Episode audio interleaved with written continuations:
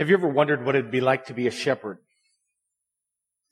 To literally watch and take care of sheep 24 hours a day, all of the time.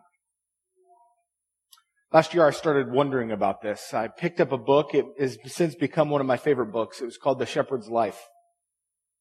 In it, an Englishman named James Rebanks. By the way, I should tell you this wasn't a Christian book. It had absolutely nothing to do with churches. It had absolutely nothing to do with pastoring. It had nothing to do with Jesus. It was a book about sheep and everything that goes into taking care of them. James Rebanks talks rather thoroughly about the breeding of sheep, the rearing of ewes and of tups and trying to match pairs together.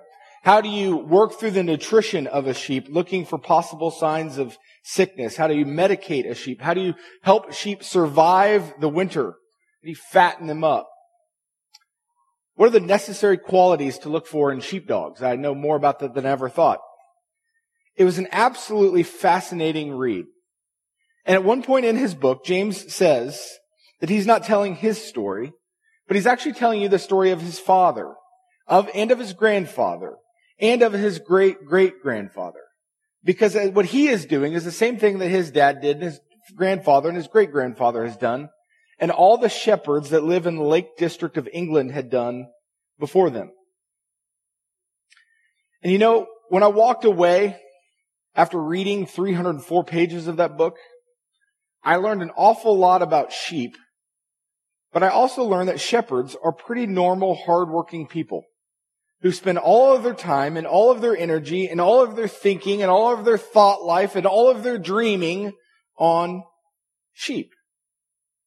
And as we continue into our third week of our Advent series, our focus this morning will be on shepherds.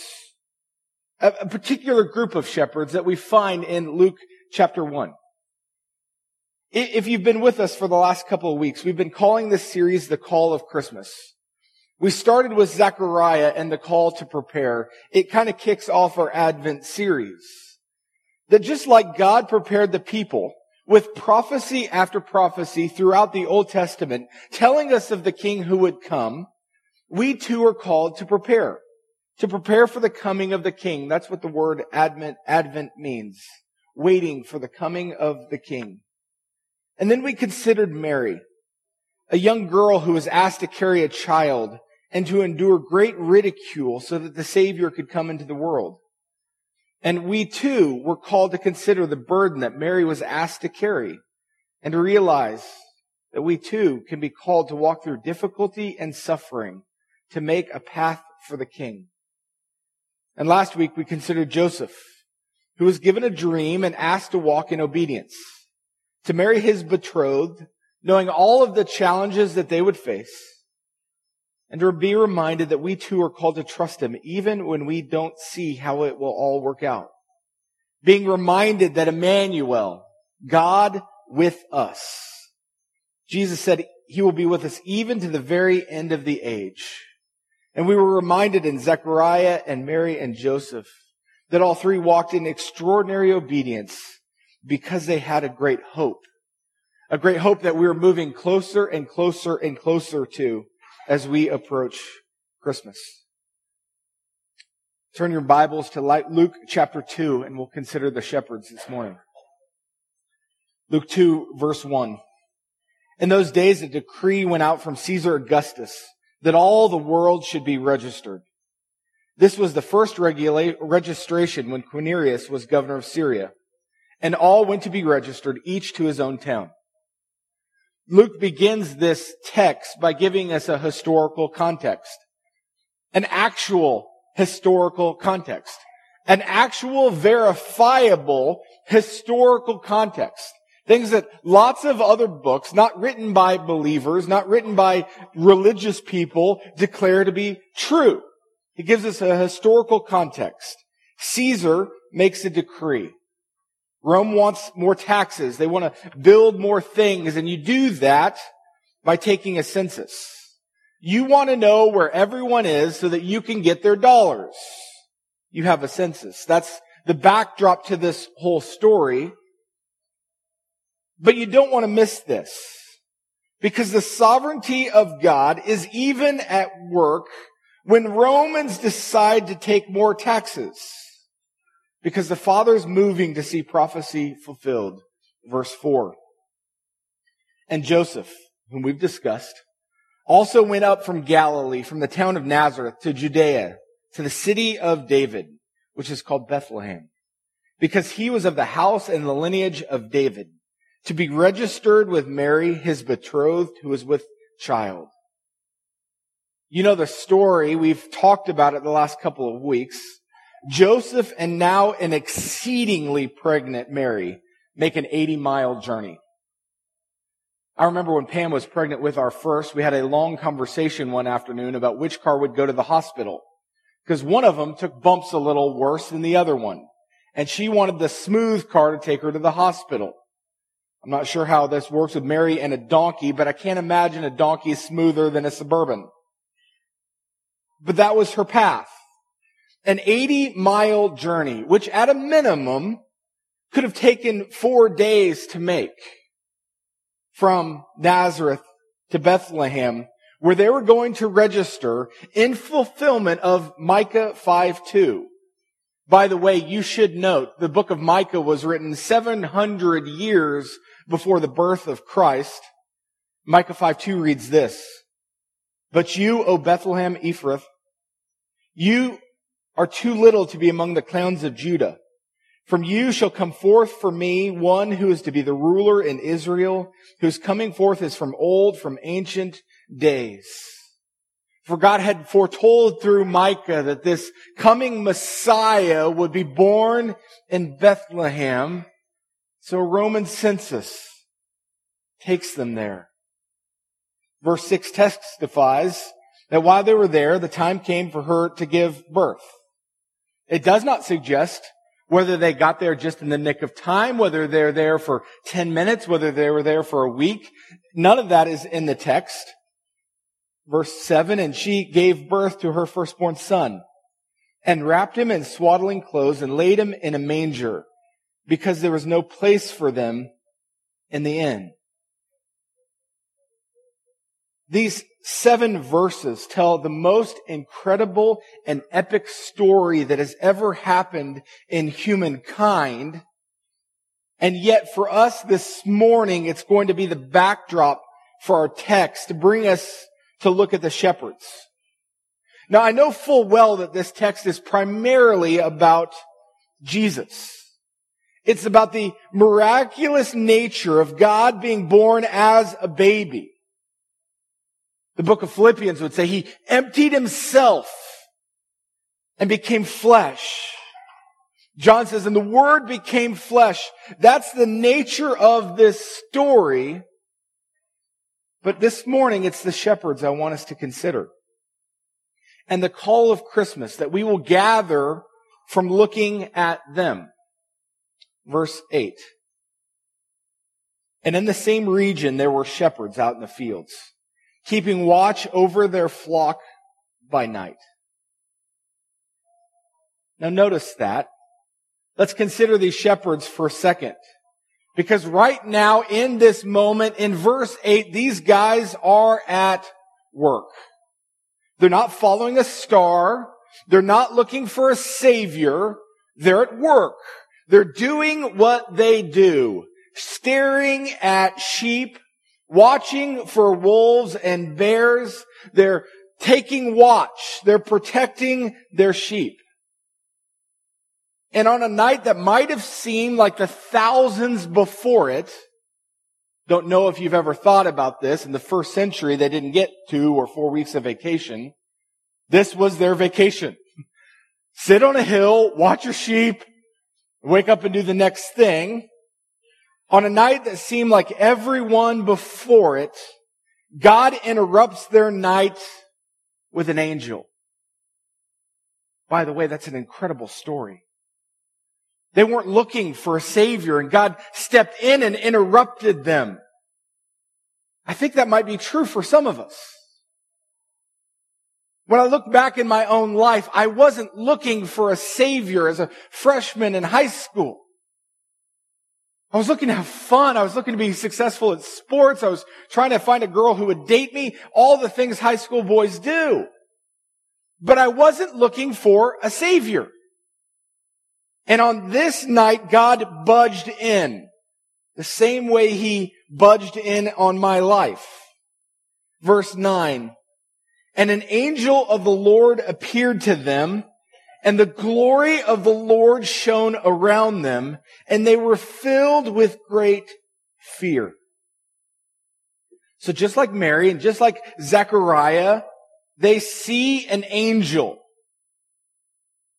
What a breathtaking moment to see an angel before you. And this is a real picture. And yet this one is amplified. It's turned up to 13. Because in this moment, the angel is surrounded. The shepherds are surrounded by the glory of the Lord I would remind you, if you read through the book of Genesis, that light was created long before the sun was. That God has a magnificence about Him that lights up things. The glory of the Lord shined out. And then the angel opens his mouth and declares, verse 10, Fear not. For behold, I bring you good news of great joy that will be for all the people.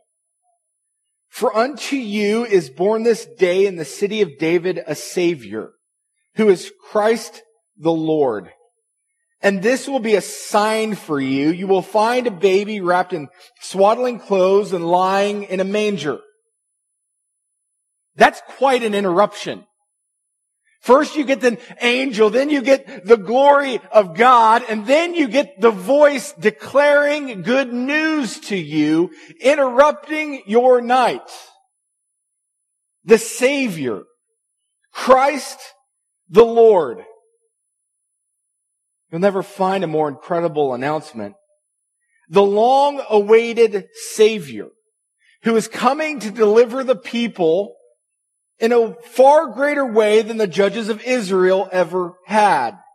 For this deliverer, this savior, by the way, you lean into savior. That's what it means. It's a deliverer, one who comes to deliver, like the judges did in the book of Judges. He's coming to deliver them from their sins. But this time the deliverer wouldn't be a messenger of God or a tool in the hands of God. No, this deliverer would be Christ the Lord. Christ meaning the anointed one, meaning the Messiah, the long awaited one. The word Lord is a translation of the word for Yahweh. God. The personal God the knowable ruling God, the sovereign supreme God over everything that you can know. This is how the text describes him. The Savior who is Christ the Lord. This deliverer, this Messiah coming would be God. And he would be a baby. And this was good news. I want us to consider that for just a moment. This Christmas season, my family has been reading through a Christmas devotional called Come Let Us Adore Him, a book Paul David Tripp put together. It's his Christmas devotional. In it, Dr. Tripp asserts that to truly understand the good news of Christmas, you must first embrace the worst news of Christmas. For in that moment, not only is there good news, but there is bad news. And here it is. For there to be a need for a deliverer, for there to be a need for a savior, for there to be a need for a messiah, for there to be a need for a lord, you've got to need one. So what does that mean? It means we're sinners. It means we fall short. It means we can't do it enough on our own. It means we can't be good enough. It means we can't accomplish everything we want. It means we're not as sovereign as we think we are. It means we're not as in charge or as put together as we want to be. It means that nature, most of us are falling apart. We're just not honest about it. And we need something. Because if we're honest, we're far bigger sinners than we've ever let on. We are more selfish and we are more prideful than anyone knows. Paul David Tripp then writes, sinners tend to see submission to an authority other than their own as a loss of freedom. And they tend to tell themselves that they have everything they need to successfully control their lives on their own. Sinners have a great commitment to the kingdom of self than they do to the kingdom of God. Now, church, as we gather this morning, you hear me say the word sinners. Please know I'm talking about every last person in this room. My hand will go up first. This is not a pastor preaching down on you moment. This is the Bible declares that all of us struggle with sin. Every last one of us. First John would say, if you say you don't, you're a liar. So we've covered that out. We're all in need of a savior. And in a sense, that's bad news. Because I have my own little kingdom. And I like to be my own little king of my own little kingdom. And I really, really don't want anybody messing with that. And in comes a new king with a better kingdom to make clear how bad I am at being king of my own life and how terrible my little kingdom is. Crushes it. And God in His mercy shows that to us. God in His mercy sends a new king, a better king to unthrone us, to set us free so that we could have a new king and be a part of a new kingdom. The message of the angels to the shepherds, therefore, is this. Take comfort. You don't have to be in control anymore. You don't have to act like you've got it all together. You don't have to keep putting tape and paste and duct tape around things. For there's a deliverer and a redeemer and a Messiah and a Lord. And He's coming to save you, to redeem you, to deliver you. And then all of eternity puts an exclamation point on it. Verse 13. And suddenly there was with the angel a multitude of heavenly hosts praising God and saying, glory to God in the highest and on earth peace amongst those whom, with whom he is well pleased. If one angel declaring all of this is not enough, it's like heaven broke open quite literally. The angels could not hold back their praise and heaven pops open. Multitude of angels step forth singing loudly in a way that might have been deafening. I can't imagine what that would have been like. But it's in that moment where running seems like a really good idea. To be in the midst of an angel and the glory of God and then boom, a choir of angels. They pop in and they start singing. Why?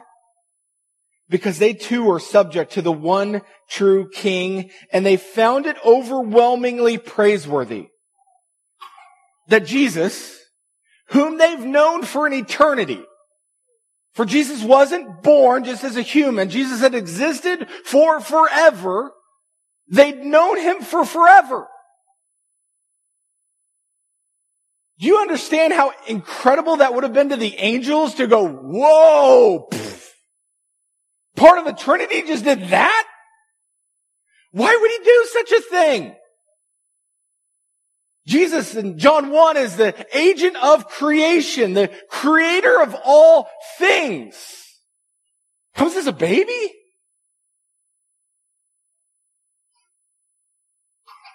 Humbling himself, taking the very nature of a baby. And why? Because this isn't a story of a baby. Now the fact that he came as a baby is crucial to the story because he came as a man, just like you and me doing man-like things, came as a baby, wore diapers, walked through his toddler years. Don't know what that looks like to walk through your toddler years sinless.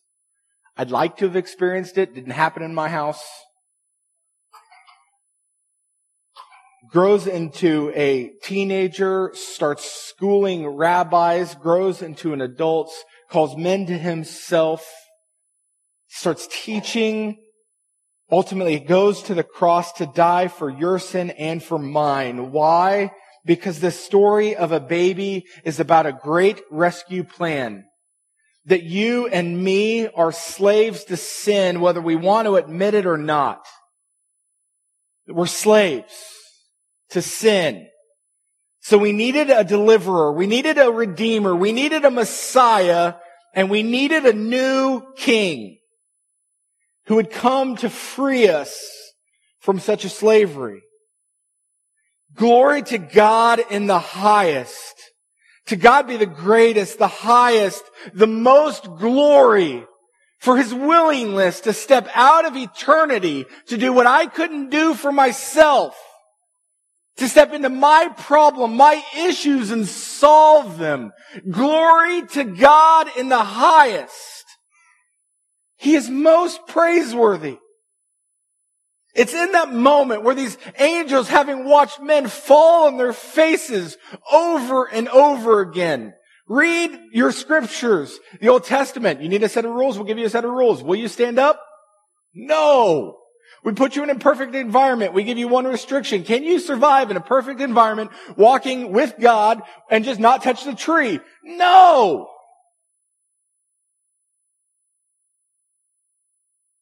There's not a situation we've ever thrived in. And God reached down and loved us. He became flesh and loved us. To God be the glory. Verse 15 continues the story. When the angels went away from them into heaven, the angels said to one another, or the shepherds said to one another, let us go over to Bethlehem and see this thing that has happened, which the Lord has made known to us. Now consider that for a moment. Because these are shepherds. These are shepherds whose job description is stay. These are shepherds whose job description entails never, ever, ever leave the sheep. These are shepherds who are taught from a young age, if a bear comes, pick up a stick and a rock and hope for the best. These are shepherds who fight off wolves.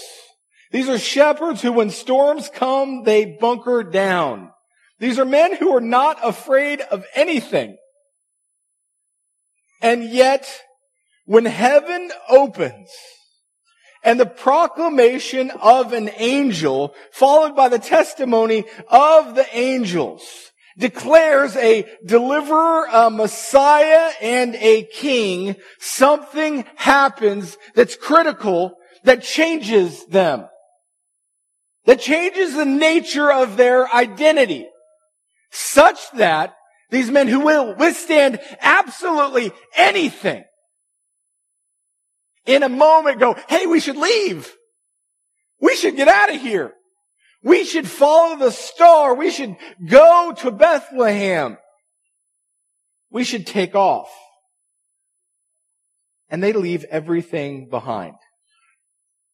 For the record, I'm sure God had the sheep under control. But they leave everything behind to go and to acknowledge the one true king, this deliverer, this redeemer, this savior, this Lord. And friends, that is the call of Christmas from the shepherds to us. that we too would acknowledge the one true King. That we would recognize in this moment that God steps into our world because our kingdoms aren't working and we are lousy kings.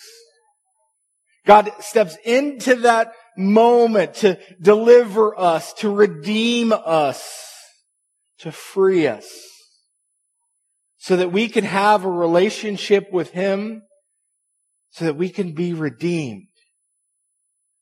It's a call to leave everything behind to worship the King.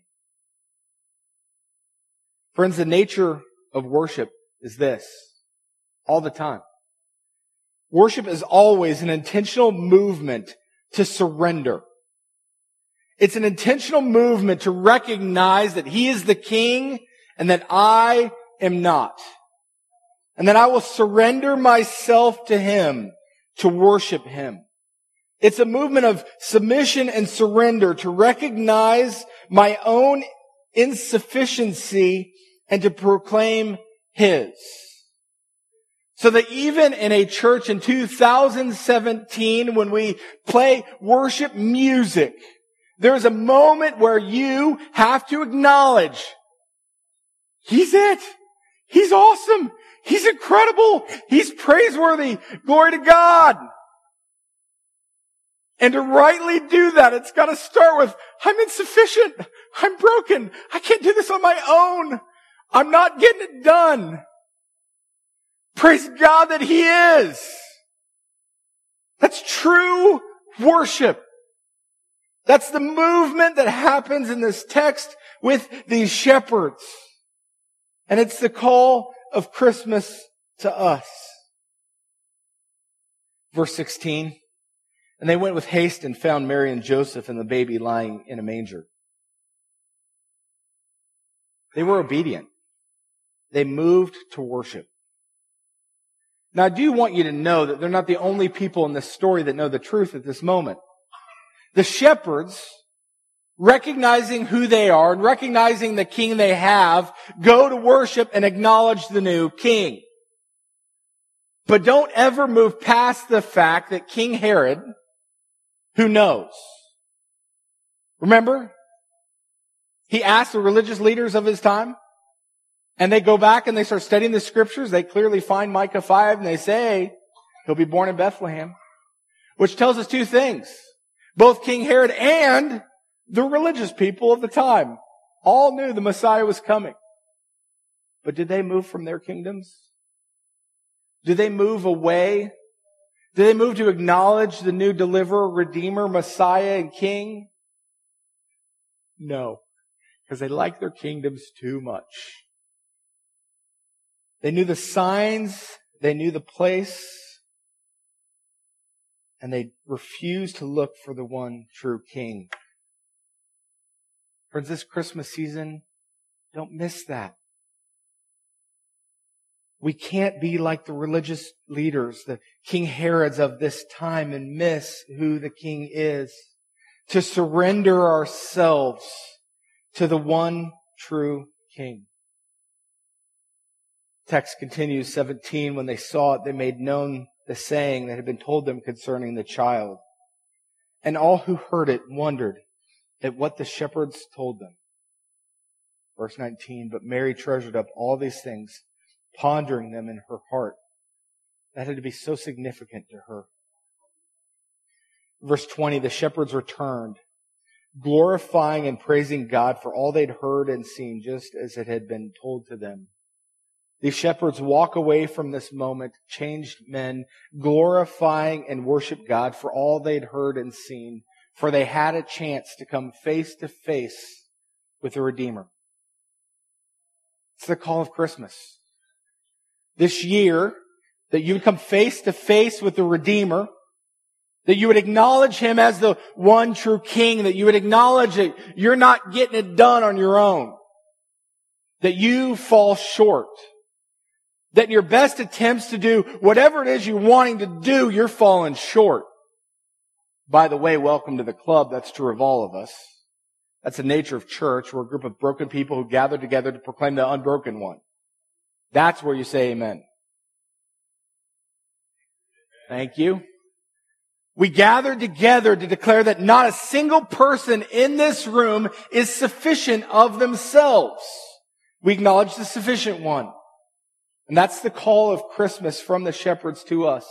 We'd see our Savior face to face and we'd move to worship Him, acknowledging that He and He alone is the one true King.